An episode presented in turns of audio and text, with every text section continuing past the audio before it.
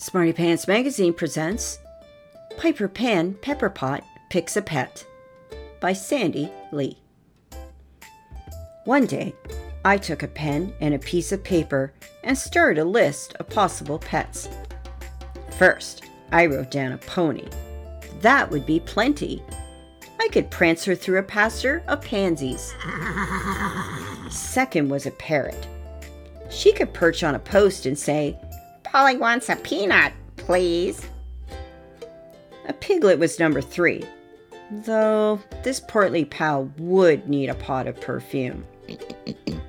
what if I got a prickly porcupine? That positively isn't plain.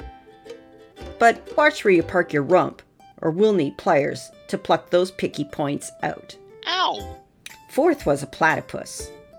This pal appears to have a paddle for a tail, so into the pond among the plants is where she will play. Fifth was quite peculiar a pair of perky penguins to plunge in our pool. The last one I thought might be plausible was a pachyderm. With this ample elephant, I would patrol in a parade. Pleased with my list, I pitter pattered off to my pop. He read each one aloud and professed, Oh my, this may be a problem.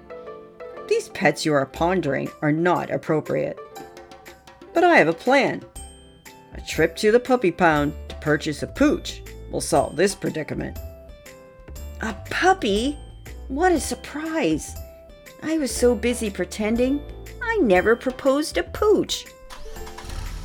So off to the pound we proceeded. There were plump puppies, perky puppies, pups, and more. But the prettiest of all was a poofy peach colored pup, a perfect poodle. Oh, Pop! I shouted. This is the pup I want to pamper.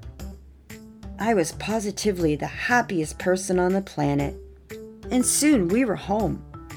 This pooch needs a name, prompted my pop. How about Pandy Popcorn or Paisley Poo? Those names aren't very appealing, said my mom. She looks like she should be placed in a palace.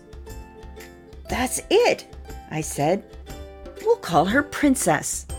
But my pleasure promptly passed, as I was now in a pickle. This wasn't part of the plan. There on her porch, partially on my shoe, my pretty poodle had piddled. Princess Poodle, Pop said with purpose. We do not permit piddling on the porch. So down on the pebbles you will pee. My prize pet gave a yip and padded off to play. As for me, I may need a paddle to get through that puddle. The end.